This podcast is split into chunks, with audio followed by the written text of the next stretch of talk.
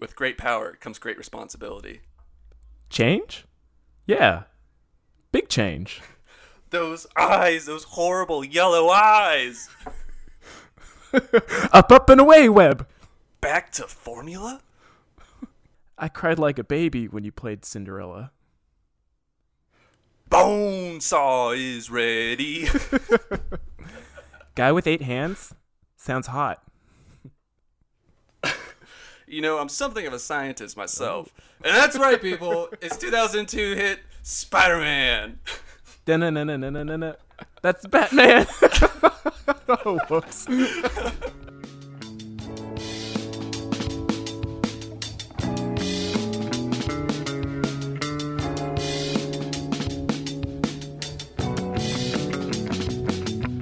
Uh, all right, folks. Well, welcome back to Film on the Rocks. Uh, today, Nate and I are talking about the two thousand two hit Spider-Man, Spider-Man. starring Tobey Maguire, James Franco, and Kristen Dunst, directed by James. Or, I'm sorry, Sam Raimi. Uh, Nate, how you doing? Man, I'm doing good. I've been uh, excited to discuss this movie for a little bit. We've been talking about it Uh, for a couple of weeks now, so I'm just ready to get into it. Yeah, I am so ready to talk about this. Um, before we get into it, uh, I didn't have you around for the intro for last episode. I had to kind of re- redo the intro for episode one. Yeah, I heard you. I heard you call a little bit of an audible, uh, so I liked it. I liked what you did there. Yeah. So uh, now that I got you here, let's uh, let's let's take the, let's take a little bit to introduce ourselves to the new listeners and everyone. Uh, so this is Film on the Rocks. Movie podcast, and uh, why are we doing this? I've I'm in grad school, and this is a fun way for me to just blow off some steam and have like a creative outlet. I I've been a huge movie fan since I was a kid. I love watching movies, discussing them, breaking them down, uh, talking about them with a good buddy, and of course, playing drinking games with them is always a blast. uh, so why did Nate? Why did you agree to do this with me? Uh, so I agreed to do this with you because I thought it would be a good opportunity to just hang out with my buddy and just talk about things we're both interested in, you know, because you're living in a different state. I moved to a different city. You know, we used to go to school together. So we're trying to we're making that distance work. You know, it's kind of like a long distance relationship. You know, we're just putting we're each putting in our effort uh, through this medium. but uh, but no, seriously, I, I think, like you said, it's a creative outlet. It's fun to talk about. Um, and it's actually cool to hear like some of the fun facts that you have to say about these movies, because I definitely um, do not know yeah, my, half of the things you're saying before. So it's cool. It's cool to hear. Yeah, you know, it's a different my perspective. My head is just filled with useless movie trivia that's only useful in something like this, because I, I was that kid, or I am still that kid, that guy that will watch all the bonus features on a D V D. I still buy D V Ds, and I'll, I'll watch the bonus features. I've always been super curious in how movies were made, why directors or actors chose to do certain things. I've always found that super interesting. Um, and so I'm just happy to finally have, you know, a outlet to talk about this with and, you know, do this with you. Awesome. I'm glad we could do it. So before we get into Spider-Man, while we're still doing this intro, um, are there any movies that you are like super passionate about, or do you have like a favorite list of movies that you like to watch, genre, type of movie, or just anything?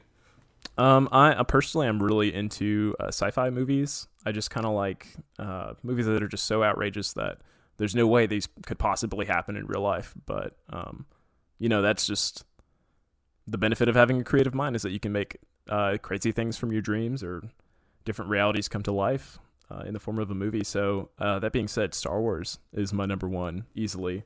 Oh, wow. uh, and then and then Jurassic Park, you know, it made me want to be an archaeologist as a kid. Uh, that didn't quite pan out, but uh, still love the movies. Uh, and right now I'm I'm starting to sound, I feel like I'm sounding like I'm a big franchise movie guy.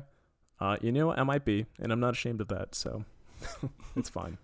No, it's totally fine. And I know you know, but I'm a huge Star Wars fan as well. Mm-hmm. Actually, before Nate and I started this podcast, we have a Star Wars book club with two other friends of ours uh, that mm-hmm. has kind of fizzled a little bit, but uh, we hope the that... the group chat is still bumping though, so I, yeah. I love that. Yeah, yeah, that's that's still very alive and well. Um, as for me, I I am all over the board. I love there's a lot of movies I'm passionate about. Um, I'm passionate about Jaws, of course, Star Wars, Indiana Jones, again, franchise movies. Um, I'm off the wall. I'm super passionate about the movie Scream. It's one of my favorite movies of all time. uh, I watched that movie way too much. I'm not going to talk about it a lot because that's actually, spoiler, going to be our next episode. Um, oh, and while you're talking about sci-fi, Terminator two, one of my favorite movies of all time. That and oh. my dad introduced me to that. I'm pretty sure I was the only five-year-old whose favorite movie was Terminator two. The sequel of all of them. Yes, of all of them. It's actually like a great movie too. Like, yeah. It's so good. And I've always been like a big Arnie fan because of that. So I was, all, I grew up watching his movies as a kid. You're gonna hate me. I've actually probably never seen that movie. Oh, oh, we're we're gonna watch that. We are definitely gonna watch that one of these episodes, okay. And you are going to love it. Um, okay. Okay. And so, yeah, so th- that's kind of like what I'm really into. And that's why we're doing this, because movies are fun. And so having a podcast and discussions about them is really fun. All right. So um, let, let's get into Spider-Man two thousand two. All right, let's do it. Uh, directed by Sam Raimi. Uh, it's interesting. The, the director has an interesting filmography. He normally does horror films. Uh, he's done like The Grudge, Evil Dead, uh, things like that. Um, and so it was kind of interesting that he was doing a superhero movie. Yeah. Do you think it had anything to do with like the Green Goblin and them just wanting to capture uh, some level of fear within the character? I feel like that kind of makes sense. I mean, I, I definitely think he added in like quote unquote like horror elements to this whenever he could, because there's one of the best jump scares in any movies in this. Um, it's when uh, Norman Osborn is, he wakes up in his penthouse after he turned into the Green Goblin the night before, mm-hmm. and people come in, they're like, oh, you know, his partner, his research partner was attacked. He goes, he was attacked uh, last night in the lab. He goes, last night in the lab. And he like starts to think about it, and it, just that jump scare of him shaking in the little machine. Mm-hmm. Um, yeah. um, so... Very interesting that he did this, and you definitely see elements of him trying to put in scares. But to your question, um, he it was actually his idea to do Green Goblin. Okay. Uh, Sam Raimi, he is actually a huge comic book fan. Uh, okay. According to Wikipedia or some other internet site that I can't recall right now, he has a collection of over twenty-five thousand comics, oh and Spider-Man being one of his favorites. So he grew up a huge fan of Spider-Man. He knew all the lore of Spider-Man, and so he felt like he was like perfect for the job uh, to do this. You know, I, I kind of, with all that love that he felt towards the movie, I kind of feel like I felt that in the in the film. Did you? Oh, definitely. Like it felt like there was a lot of T L C gone into this movie. I, you know, I think so. I, to be honest, I'm not a huge comic book guy. I, I've read some. I haven't really delved into Spider-Man. Oh, no, me either. So, but from what I've heard, the research I've done, he really stayed true to the comics. Um, th- there are some deviations, uh, and we'll get into that in a little bit. But um, mm-hmm. he really did stay true to the comics, and so I think that made a lot of people happy. There's definitely some choices that made some people unhappy, uh, but we'll get into that. But yeah, he definitely seemed like to be the passionate Spider-Man fan, to be like, to just really just rip, rip the Spider-Man story off of the pages into film. Um, yeah, yeah. So the first time I saw this, I was in the second grade. And so I, I remember my dad taking me and my sister to do this, to, to see this in theaters as a surprise. And I just fell in love with this. I saw it multiple times in the theaters. You know, when it came out on D V D, saw it a bunch. Uh, when was the first time you saw this? Um, this in theaters, I think. Yeah, it came out in two thousand two. Mm-hmm. I guess I was ten years old at the time. What is that? That's fifth grade? Yeah. Fifth grade. Okay, yeah. Um, it was amazing. It blew me away. Did like did, did this movie leave any sort of impact on you, or, you know, did did you already have a love of Spider-Man before this, or did this really kind of just have that bloom? Or, you know, no, whatever. Honestly, my my superhero before Spider-Man was Zorro, like that that type of thing. I was really into like westerns. Oh, really? And stuff. Uh yeah, my dad got me into like Gunsmoke, Bonanza, um things of that nature. But um, yeah, no, I was I didn't know who Spider-Man was. I mean, I knew who he was. I wasn't a big comic book guy, uh, like you said before. But uh, when I saw the movie, I became a big Spider-Man guy. You know, I was uh, everything I did was pretty much uh, replicating him for the next like year and a half, uh, if I'm being honest. Yeah. Oh, wow. And there's there's more to it. Uh, we'll get into that later. But I was a weird kid uh, because of these movies. Weren't we all? Yeah, I can't tell you how many Halloweens I decided to be Spider-Man because of this movie. Um, and yeah, it's, I feel like everybody loves the story, especially the one that Sam Raimi's trying to tell with Peter Parker chasing after Mary Jane. But, you know, he's not really being mm-hmm. too much of a creep about it. You know, he's not, like, stalking her. Uh, oh, you felt like he was creepy? Yeah, oh, dude, yeah. That's like one of my uh, drinking points is how creepy he was being. Oh, man. Time. Okay, well, then, well, so what was creepy about him? Uh, dude, he just like would stare longingly into her eyes. Um, and just like the most uncomfortable scenes. Like she had just uh, gotten yelled at by her dad, and she's like, "Were you listening to that?" And he's like, "No, everybody yells." And then he just goes into like this uh, soliloquy about love or something. I don't even know. He was just staring into her eyes the whole time, and I was like, "Ooh, I'm gonna make a note oh. of that." I, I didn't take that as creepy, but maybe that just speaks to me as a person. uh, oh man. Um, okay, well then let's go ahead and get into the drinking rules. Okay. For this, um, unless you had anything else you wanted to say about your first impressions of no, this movie. No. Um, I didn't. I didn't really have any first impressions other than um. Just the trailer blew me away, and I was like, I gotta see that. Uh, that and the oh, song. The trailer, yeah. yeah. Oh, I dude. remember the first time I saw the trailer was actually when my dad took me to go see Jurassic Park three, and they had a teaser trailer for Spider-Man. Uh, wow. F- for that, and you know, it was the one where they had the uh, there's a bank robbery going on, and Spider-Man stops it because mm-hmm. he like he like spins a web between the two towers. And that's where like the helicopter gets stuck in, and obviously that teaser trailer got removed because of nine eleven. That part wasn't just a teaser; that actually was in the movie. Um, it's when they're doing the montage of Spider-Man, kind of just like stopping all these petty crimes, stopping a bunch of burglaries, and mm-hmm. you see him in the newspaper and with stuff. With some and of the best actually... one-liners throughout the whole movie, might I add? Right. Yeah. Yeah, and that's uh so that bank robbery is actually part of that montage, but after nine eleven, you know, of course they took it out. Yeah, okay. I didn't know that. Um so let's get into the drinking rule games. Um so for me, I was drinking I had five rules. Uh I was drinking every time Peter changed into the Spider-Man suit. uh every time people discussed Spider-Man in front of Peter. Uh, whenever his spidey senses are tingling. Ooh. Uh, Spider-Man, he does a lot of flips. So I, I said whenever he flips, I drink. Oh, God, you're and just then... trying to mess everybody up. I could have done whenever he like spins a web to, uh, like onto a building, but I didn't do yeah. that.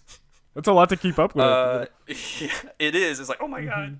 we need, I need to drive to the store and get more beer. uh, And then my last rule was whenever he webs a bad guy specifically. Okay. Those are really good.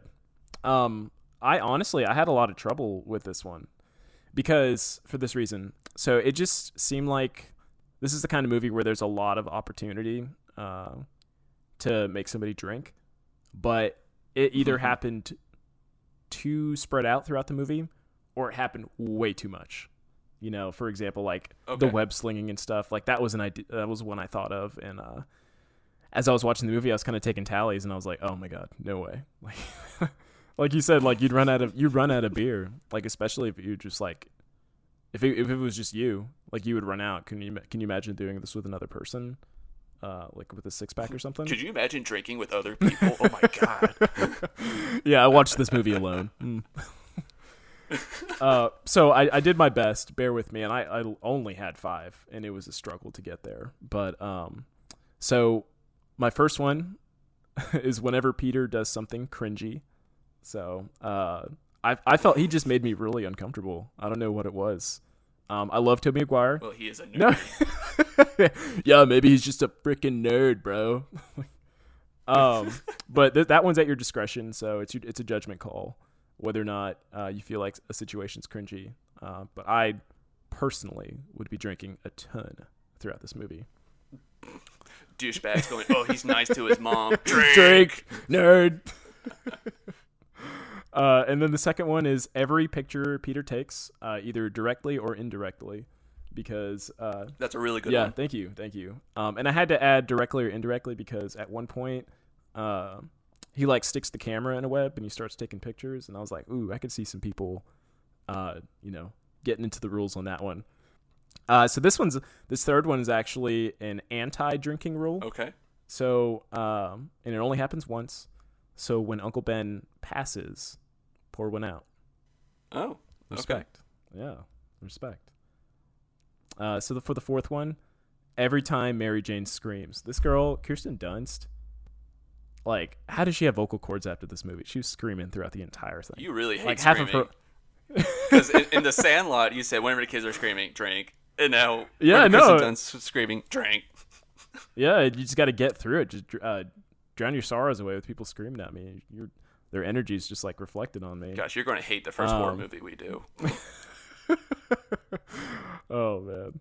Uh, and then my last one is uh, three drinks each time Peter whispers or goes into deep conversation mode. So that might be like some double jeopardy with the cringy part.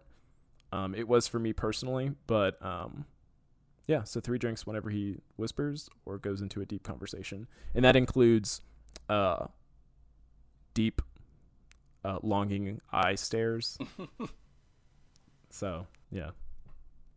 So those are mine. Um, some other ones that I saw online, uh, you hit some of, most of them. Uh, some other ones I thought that were good to mention is uh, whenever somebody calls Spider-Man a criminal. J. Jonah Jameson, every time. Uh, and take a shot whenever they do the Stan Lee cameo. You know, I I missed that. What? He has he has like the quickest cameo I've ever seen in this movie. It's during the first Goblin attack at the at mm-hmm. the fair, and it's like he's like with his grandson or something. And they look up to Green Goblin. He's like, oh my god! And he just grabs his kid and goes off. It's like two seconds, but he he does have a cameo. Wow, that's like the most humble Stan Lee cameo out of all his movies. I feel like all of his scenes got longer and longer. Oh, man. Uh, which I'm not complaining about, but... So, you said that uh, that's like the shortest cameo. He actually wanted to play a part in this movie.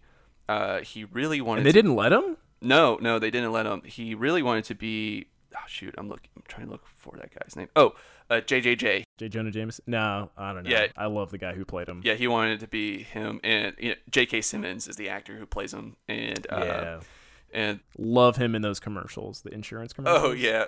And the he, farmers, yeah. I think he was one of the best uh, characters in this movie, or, you know, yeah. best uh, cast characters in this movie, because he just oh, yeah. nailed oh, it. All-star cast, yeah. And actually, I actually I had him and Willem Dafoe written down as my all-star cast. Ooh, buddy. Like it was an all-star cast, but I thought they were great. Yes. And I'll tell you why later. Okay, but, sounds good. Um, yeah. And you know, obviously J K. Simmons did such a great job, and Stan Lee like wasn't even mad. He goes, "Yeah, that was the right call." Oh man, but, yeah, it was a good call. I freaking loved him. He was so funny, like throughout the entire movie. And can I just can I just interject real quick? Do you know the scene where the Goblin's looking for the photographer taking pictures of Spider-Man? And he, like, grabs J. Jonah Jameson in his office. The Green Goblin? And his, The Green Goblin. Yeah, yeah, yeah, yeah. And J J J, his life is basically on the line, and he didn't rat out Peter. And I was... That was, like, kind of a weird respect moment. I was like, oh, my God, I don't... I didn't expect that out of him. You know, I thought he'd just spill the beans right away. Yeah, that's actually kind of um, um, something that I've seen a lot of weird? people talk about online, was that they were shocked that he didn't rat him out, that he's actually, you know, in, in a moment of truth, he's actually like a decent person. But yeah, th- there's a flip side. The, the cynical side to this is that, well, if he ratted him out to the Green Goblin, then he lost his photographer for Spider-Man. The only person who's been able to get pictures of Spider-Man. Oh, so there's, there's always a way to make it, to twist it, to make it selfish. Yeah. Okay, that makes sense. Yeah.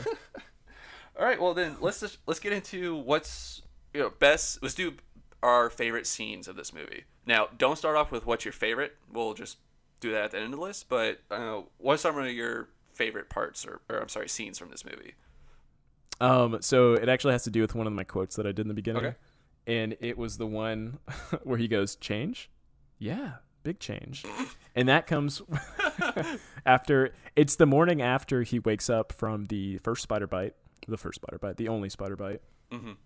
And his uh, grandma asked him a question, and Aunt he's May. Just like looking Aunt at his May, body.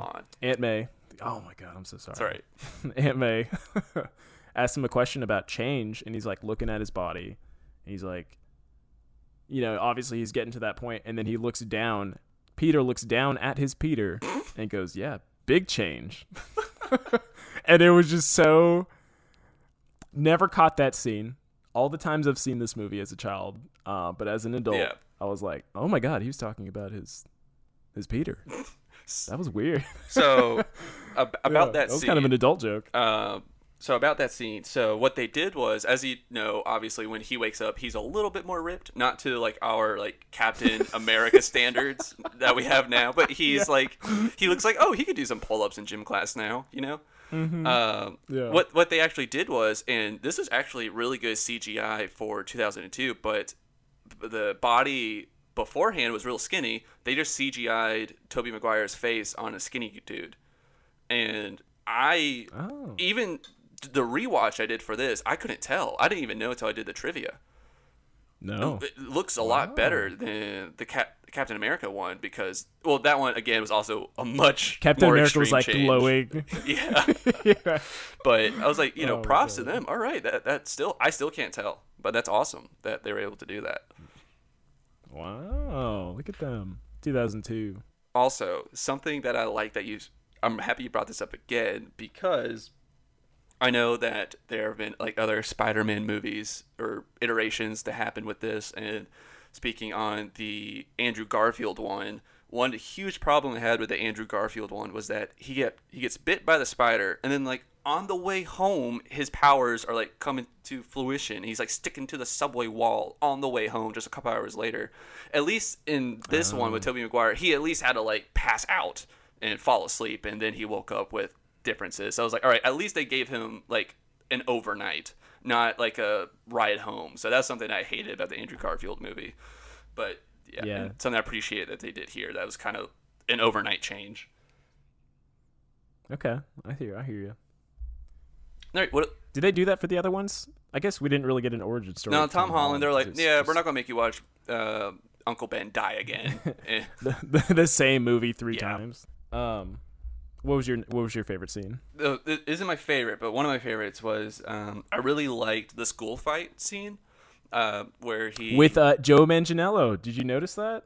No, that's uh, Sofia Vergara's husband, uh, aka the dude from the stripper movie. Was it Magic Mike? Oh, Magic Mike. Oh, okay, yeah, yeah, yeah. I haven't seen that movie, but yeah, yeah. okay, yeah. So I'm, I'm glad that he found work after this. I'm just kidding. He's probably been in a lot of stuff. Uh, but I really like that scene oh, yeah. because... So it starts off with him in the lunchroom, and he's like figuring out these weird, you know, webs that he's able to shoot out of his wrist now, which in the comics he couldn't do. He had to build mm-hmm. that device that he put on his wrist and shoot out. Which doesn't make sense to me. I know that was like the, the O G thing, mm-hmm. the original thing, but like... Why wouldn't he be able to just shoot out of his wrist? Did they just not think of that the first time? Well, so Stan Lee said that he wanted to make something that, like, he pretty much wanted to make a toy so that way kids could buy it and be um, like, I'm just like Spider-Man, not like I'm this extra degree away from being Spider-Man. Like, I'm using the same thing he uses, you know? Oh, yeah, I see what you're um, saying. So that's why he did that. And then Sam Raimi, even though he's a huge, you know, Spider-Man comic book fan, it might have seemed weird that he went with the biological webbing instead of the device, mm-hmm. but he said he thought it was too much of a stretch to get the audience to believe that a high school kid would have been able to invent that before, you know, some other company. Yeah, I wouldn't so, believe that. No. That, and I think it's just better in general. Mm-hmm. I think it's just cooler that, you know, he, he just has it. Because, you know, having the device and the superpowers, it's like, all right, you're like Batman and... Uh, Spider-Man because you have device gadgets too. Mm-hmm. So um, it also is like, like a weird a place to draw the line. you know? It is. Like, the most spider thing you have is walking on walls or on just different oh. surfaces. So you brought up that. So, man, I keep going on tangents, but whatever. So you brought up the walking on walls. So I was curious on how Stan Lee came up with Spider-Man, because Spider-Man is kind of a weird, like, I could understand like a Wolfman or like mm-hmm. a, I don't know, any other sort of like beast, but like a spider. And so I watched this interview with him, and he said that he was working one day and he saw a fly just land on the wall and just crawled up. He goes, man, what a cool power to be able to just crawl up the wall. Mm-hmm. And so that inspired him to be like, all right, well, I'll, I'll invent a character that can crawl up walls. What, but what other, but you know, Fly Man doesn't sound appealing. So he just literally went through the list of insects, and he even thought, I was like, what if I just did Bug Man? He goes, no, that's not good. And then he got the spider. He goes, Spider Man. Spider-Man. That sounds that sounds good. And then he just went from there. Yeah, I mean, spiders are kind of just like a menacing. They're not even bugs, right? They're arachnids. Arachnids, yeah.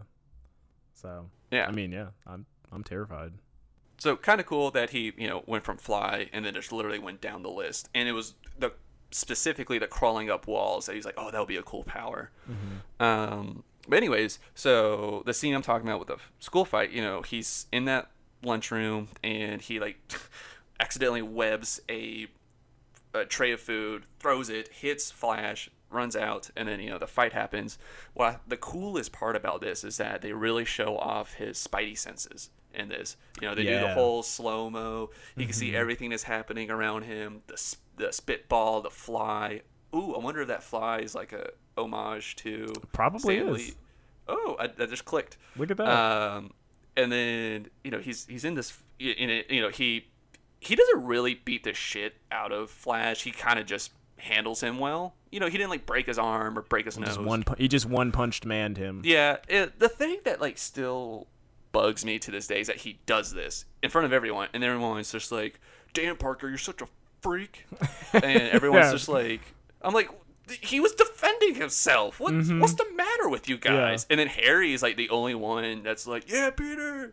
And Peter's like so disgusted with himself that he made, that he like upset Mary Jane by this, that he just had to like run away. But that that's like my biggest like nitpick with that scene in most of this movie, actually. You know what I thought about that scene is that um, I feel like in most movies like this, uh, if somebody performs some like extraordinary extraordinary physical feat, it's always like some sort of uh, sport coach that comes over and like notices it and be like, hey man, you should run track, you're really fast. Um, you would think the gymnastic coach would get word of this or something, or at least like the track and field coach, and he can do the uh, I don't even yeah, know what that's definitely. called, but like the jumping or like the wrestling the... coach or something. Somebody yeah would be like, yeah oh my god, like that was incredible, he did three backflips from a standing yeah, like... position. Oh man, yeah. Um, okay, so you, you another scene that I really liked was the chase scene for Uncle Ben's killer. I felt okay. that this was really cool because we're seeing him, you know, travel through the city, through, you know, uh, slinging webs on buildings and just swinging through the city. And this is also his first time figuring this out and doing it, and you're kind of seeing it be goofy at first, but then, you know, he finally is able to like channel it, and he's successful ultimately. And it's also like very like just passionate scene because he's like driven through revenge and anger, and he's just focused. He's a man on a mission, and you know he's doing this, and you know he gets the guy in the abandoned building where, wherever this is, mm-hmm. um, and then you know he kind of you know confronts him and stuff. Uh, at the end, when the guy, the bad guy who shot Uncle Ben, falls out the window and dies, do you think Peter went there with the intention of wanting to kill him? What do you think his intentions were? Um.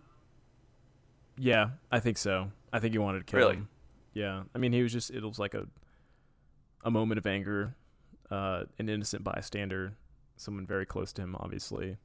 Mm-hmm. Um, yeah, I mean, and that emotion kind of drove him to learn his actions.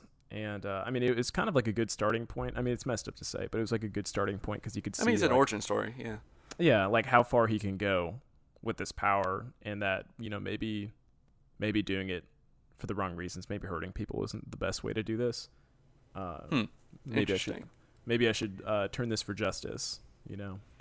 Maybe, yeah, because, so, you know, after that happens, we see that scene with him on, like, a gargoyle overlooking the city. He's, like, contemplating and crying.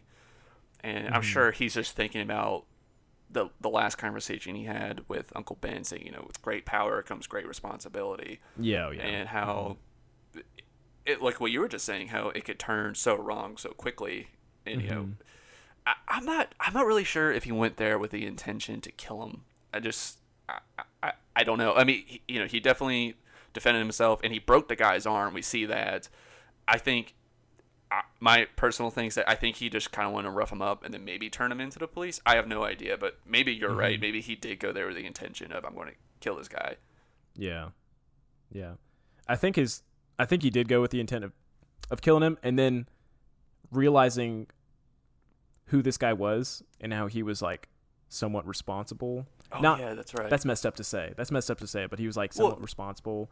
He was, like, the domino. Mm-hmm. And the yeah, dominoes yeah. just, you know, fell fell where they may.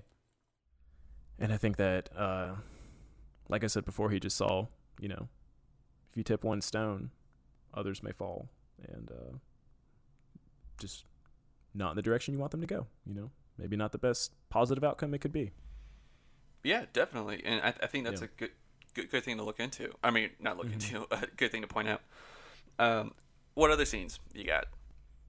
Um, well, so earlier I said Willem Dafoe was one of my all-star cast, and you kind of scoffed at me. No, um, no, no. I didn't. That was not scoffing. That was that was that was me agreeing with you because I was going to bring that up because I think he was one of the best oh. parts of this movie. Okay, I was about to say I was like, man, now I feel bad about uh, pointing this one scene out. Um, but one of my one of my favorite scenes was uh, just him. It was him acting with himself in the mirror. Oh, and it was yes. when, yeah, dude, you know what I'm talking about. It's mm. when uh, Norman Osborn is coming face to face with his, I don't even know, dual personality, the Green Goblin. It's like, you know, Jekyll and it, Hyde. Yeah. Jekyll and Hyde, exactly, yeah. And it's just like this personality that just lays dormant within his body until, you know, something triggers him and the Green Goblin comes out. But they're just two having this conversation. Mm-hmm. And it really feels like it's two different people, but oh, yeah, it's just it's just him. I mean, he changes his voice, his facial expressions. His, he's just everything oh. is different. I was just like, whoa! I am so impressed right now. Uh, and that uh, that might be ridiculous to say because no. I don't even know why it'd be ridiculous to say. I just was so impressed watching that scene. Um, you, you know, just he how had quickly to, he could turn it on and off. You know, he had to lobby really hard to get that part. Because originally the part was going to someone else, and I believe it was supposed to go to uh, Nicolas Cage, actually. Um, yeah, right. Ugh. But uh, yeah, he he wanted this part. He went after it, and he was just like, "No, like I will be perfect for this." And he actually like he got in shape.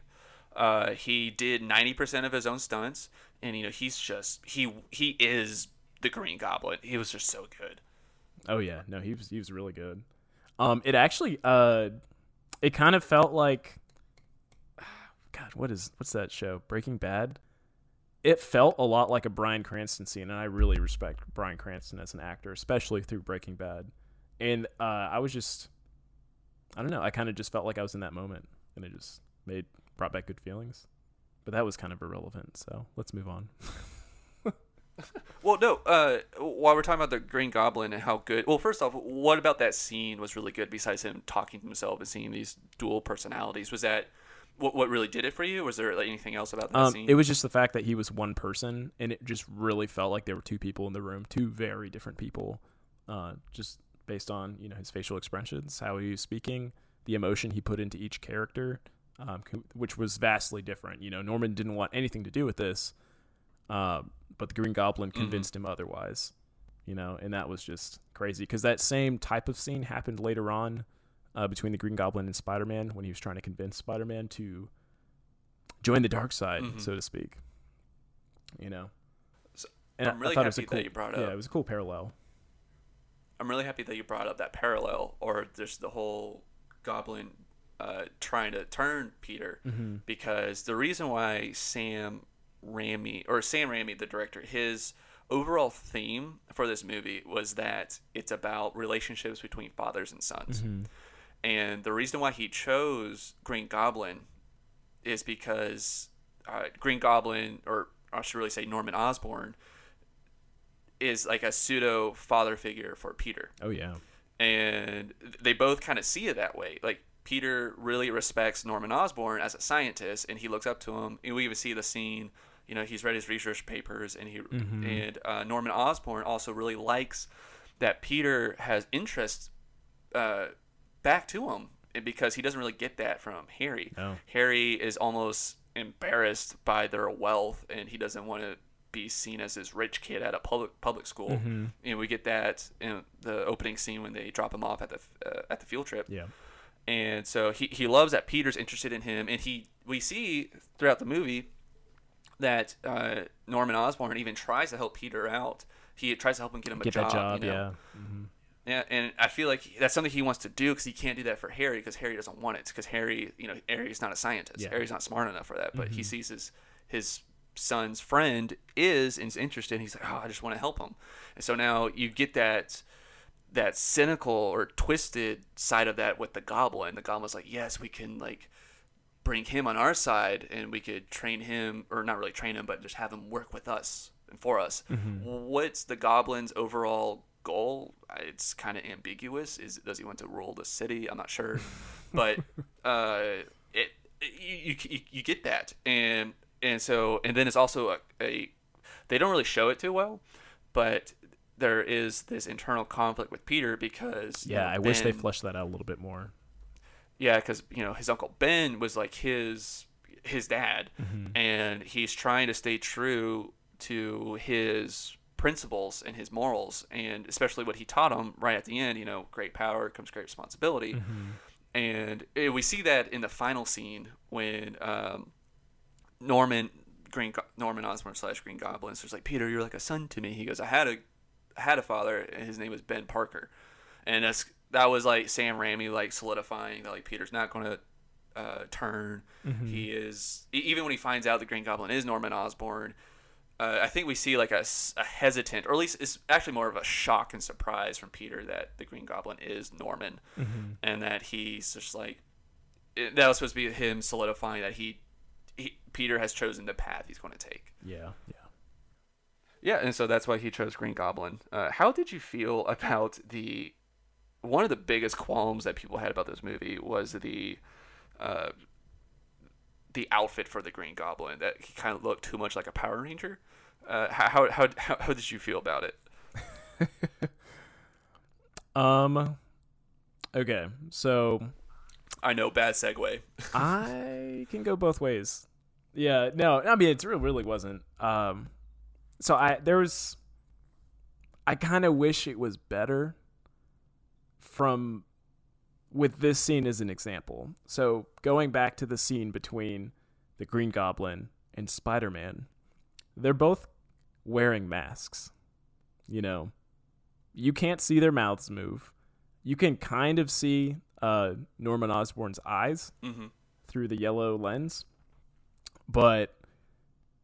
It was a scene that like kind of fell flat to me, because it was a big moment. You know, that could have been a big turning moment of Spider-Man going bad, you know, and joining the Green Goblin. But they're just having like this whole scene, and they're both it just it kind of felt like puppets, because they're both just like moving their heads. I mean, Spider-Man had really good body language. I think he did a really good job with that, because he wasn't really talking that much. But the Green Goblin, uh, they just did like a close-up on the side of his face while he was talking to Peter. And he was just like moving the mm. helmet, and you couldn't see Norman Osborn's eyes. It was just like a helmet speaking, but moving and looking at Peter Parker. And I just thought it was so ridiculous. And in that moment, it made me realize like, I kind of wish they went a different direction with at least the mask. Cause I mean, the suit itself was kind of cool. Yeah. And it makes sense, because it's like, they have like a military contract. That's why this suit is made. Why does the military want the helmet to have like pointy ears and yellow eyes? I don't know. Yeah, why do they want it to look like a goblin? That's weird. Don't know. But so but yeah, so that that was where I was kind of weird about it. What about you? What'd you think? I really didn't. It didn't bother me until I rewatched it. I was like, man, there's like that's like a lot of green. There's no accent colors or tones to it. There's like a little purple to it. No, and then uh, I don't. I don't think so. And then, uh, and then I, um, I, while I was doing the research, I saw that's what like a lot of people had qualms with. I was like, yeah, this, this isn't the best. I mean, I, I'll take it for what it is. It's a superhero movie. But uh, cause, yeah, you it's know, better than what the comics were. Well, the comics, you know, he was like this goblin with like rags and stuff, and they actually made a suit for the movie. And apparently, I didn't, I haven't seen pictures of it. But apparently, it looked good, but they couldn't realistically explain why that would have existed if he was ha- had a military. Why he's got contract. Yeah. Military contract with pumpkin bombs and a yellow and an orange hat. Yeah, yeah. They couldn't explain why that would have been the way it is. um. So what was okay? So what was overall your favorite scene? What do you think was the best scene? Let's think.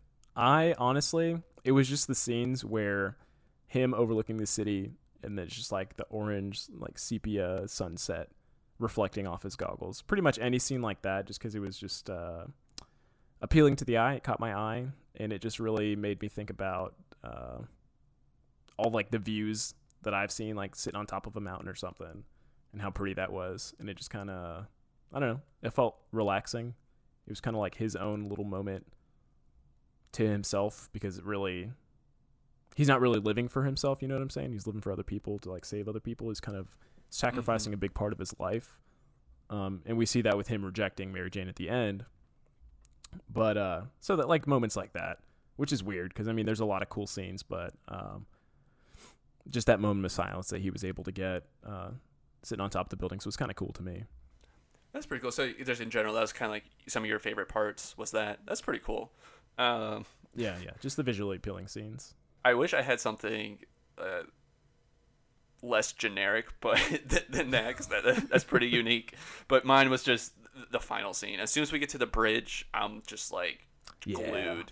Yeah. yeah. Um, and what would you actually do? Because I did. I was thinking in that moment, I was like, I don't even know what the heck I'd do. Well, Sorry, so I really like what he did in that, you know, he did both.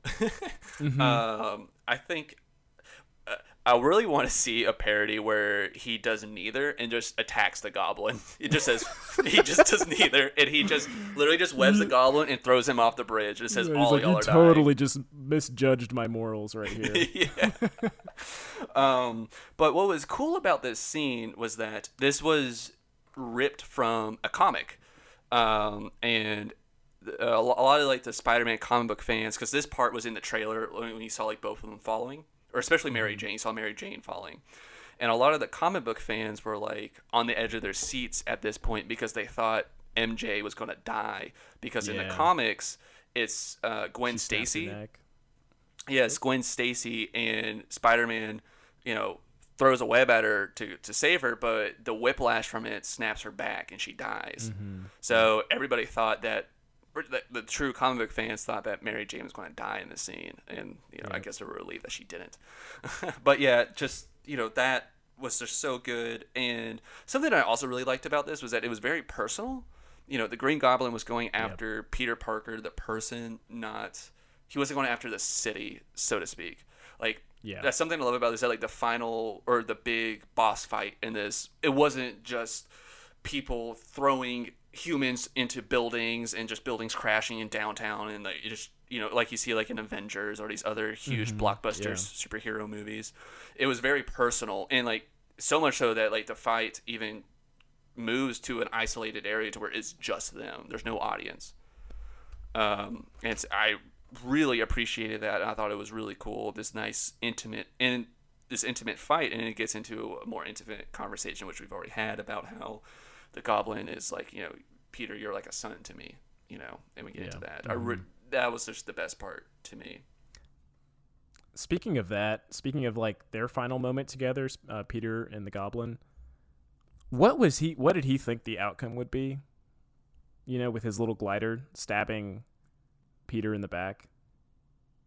Like, oh, I guess yeah. he was just gonna move out of the way. I'm not I was sure. Just, yeah, I was just that's like, a good point. Just, I've like never thought a, about that. I don't even know. You're gonna kill him and then but hurt yourself? Can, can we just talk about how? Can we just talk about how Peter flips over at drink, and then, uh, and then you see the glider is just zooming on him. He just goes, "Oh, oh." what, what a way to put it in a last joke. Don't tell Harry.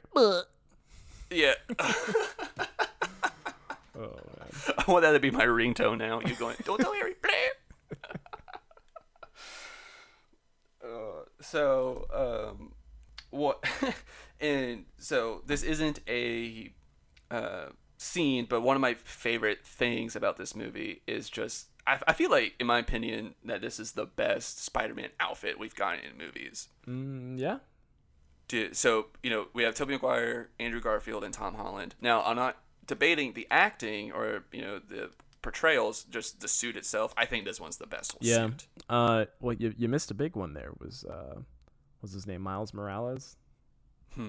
The, the black suit? Are you talking Into about the Into the Spider-Verse? Yeah. I haven't seen that, so my bad. No, it's okay. Uh, but no, of the of the big three, uh, yeah, I would agree with you. I like his yeah, suit. I, it's the most visually appealing. It's I like that the eyes don't move. Yeah, I like that too. And I was looking at the Andrew yeah. Garfield one, and God, that just looks like they put red and blue fruit roll-ups on his body. That's what it looks like. It does not look good. And the Tom Holland suit, I think it looks good. I just I, I don't like that it's A I. Um, it's all the gadgets and stuff. Yeah, yeah. I kind of feel like is this this is like Iron Man had a spider baby. I, I don't know how I feel about that. I love Tom Holland, but I don't. And the suit looks cool. I mean, I appreciate the suit looks cool. I just don't I appreciate that they changed it all up though. You know, I mean, I guess I guess you gotta. Yeah, I liked it. I liked. I I thought each of them were great for their respective movies because they they all had a different tone. You know, that's very true. Um, should we get into the rankings? Sure, go ahead. I'll let you start it. Okay, so uh, I think because of the time that this movie caught me, my number one is is this Spider-Man that we're discussing, the Spider-Man two thousand two, the original origin story. Um, it just caught me when I was young. It, you know, influenced my childhood in many ways. You know, I was always hanging out at the pool, hanging off of the side of the edge under the water, acting like I'm Spider-Man, and then, you know, pushing off the side of the pool, acting like I'm swinging.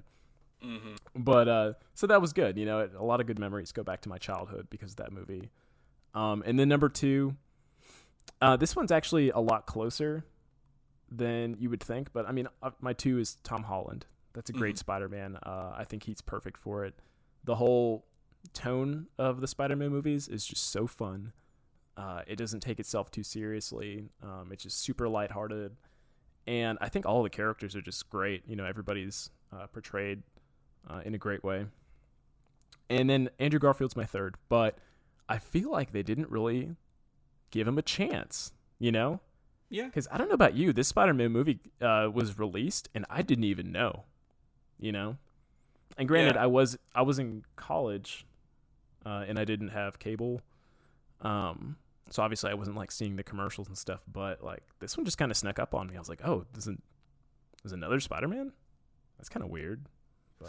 Because it was it was another Spider-Man origin movie, and yeah. I don't know, but they, they might have been a chance, man. Yeah, they might have been maybe ten years removed. I'm not sure, mm-hmm. but um, I mean, the movie itself with Andrew Garfield, I thought it was fine, but you know, compared to what we got, I feel like one of the best elements of the Sam Raimi Spider-Man is the cast or the casting. Mm-hmm. I feel like Tobey Maguire really nailed being Peter Parker. Uh, Uh, James Franco and Willem Dafoe, they look like father and son. Like, just yeah. did nailed that. Mary, uh, Kristen Dunst looking like Mary Jane. I mean, and then of course the the two actors that they got to be Uncle Ben and Aunt May. Just I, I was just sold on all of this. I was like, yeah, these look like the characters from the cartoon I watch. I, I really I really like that. I thought that was one of the strongest yeah. parts of this movie. Um, okay, I agree. I agree with that. Yeah. Um, I, I probably can't. I don't even remember the side cast for the Andrew Garfield one. Wasn't the girl who was in Superbad in that Emma Stone? Yeah, Emma Stone. Yeah, she, she was Gwen Stacy. Yeah. Okay. And that's it. That's who I remember. Mm-hmm. Yeah. Not that I know the names of anybody in the Tom Holland movies, but they're definitely memorable characters. Yeah. So. And now a huge plus to the Tom Holland movies is that they look like they're actually in high school. They look like teenagers. Oh, yeah. Or they mm-hmm. are. And so, you know, like Tobey Maguire, I think he was like in his late twenties when he did these Spider-Man movies. Um, but so that yeah, is a huge plus. They all look so old. Oh, yeah. Especially like Kristen Dunst. There's no way she's like seventeen yeah. or eighteen. Who are you fooling? Uh, But um, yeah, I feel like that's a huge plus for the Tom Holland movies. Got got to give it to that. And you and I had the same exact ranking, so. Mm-hmm. Oh, okay. See, so I think we both. I did think we would have different uh, different rankings, but I'm surprised that they were the same. Nope, nope, they're the okay. same. Now, some box office trivia about this movie is that this was the first movie ever to gross over one hundred million dollars in its opening weekend. And this was also the highest grossing movie in two thousand two. Isn't that crazy? Now, don't take into account how much money this movie made, just based off of, you know, the quality and the kind of story that we got in this. Do you think that this merits a sequel? Do you do you think there's more to tell? Do you want to see more from this? And don't take into account that there's already sequels and let that affect how those came. Absolutely. I want to see more. Oh, yeah. I want to see more. Not necessarily from more like goblin stuff uh, that we got in Spider-Man three, but I, I want to see uh, like the other the other bad guys that we got. And I think the next one was Doc Ock. Right, Doctor Octopus. Mm-hmm. Great, great person to go to. He's definitely one of the ones I wanted to see, but I, I kind of wanted to uh, mix in a few other people, not just him. You know, I thought that would have been interesting, but uh, you know, one at a time. Yeah, and talking about how Sam Raimi does horror films, in that second Spider-Man movie, you really got to see him just flex his horror muscles, because in the scene where Uh, Doc Ock is like, he's in like the O R and he's having the arms like detached from him, I think, and the arms, you know, come to life and they just murder all the doctors in that room. yeah. That was that was a straight up horror scene, uh, and uh, you know what? A lot of people actually hold Spider-Man two of you know this trilogy to be like one of the best superhero movies of all time. I've seen that everywhere. Spider-Man two or the trilogy? Spider-Man two. Yeah, I would agree. I like, yeah. I need to give it a rewatch because, like, when I think about it, I still think of the two thousand two one being the best one, but I, I need to give it a rewatch. I don't know. I personally think the uh, Spider-Man two is more memorable than the first one. Really? Okay. Yeah. Yeah. I find that surprising. All right. So we'll end this with, how often do you revisit this movie? Um, oof. Honestly, I think the last time I watched this movie was on, like, T N T, maybe ten, eleven years ago. Uh, yeah. Yeah, and that's it. And it was probably like around Thanksgiving or something. It was just on T V. Um, yeah, that's, I, that's it. Yeah. Doing my rewatch for this for this podcast, it was like my first time seeing it in years, and I had so much fun rewatching it. I should honestly mm-hmm. visit it more often. Yeah. I was taking notes the whole time. I felt like I needed to bring my A game, and uh, you I did, didn't, buddy. So okay, yeah. yeah. Oh, well, this was a lot of fun. Any uh, last last thoughts? Uh, no last thoughts. It's a great movie. Would recommend. Awesome. Would, definitely. Yeah. Definitely would, would recommend. All right. Well, thanks for listening to another episode of Film on the Rocks podcast. Uh, we can be found on Apple iTunes, Stitcher, SoundCloud, Pocket Cast, and Podbean. Um, go ahead and leave us a review on iTunes. Let us know how we're doing. Go ahead and also give us a follow on Instagram at uh, Film on the Rocks Podcast. And if you want to send in a movie request for us to cover, just go ahead and send us an email at fotrpodcast at gmail dot com. All right, guys. Well, thanks for listening. I'll catch you webheads later. Oh, up, up, and away. Bye.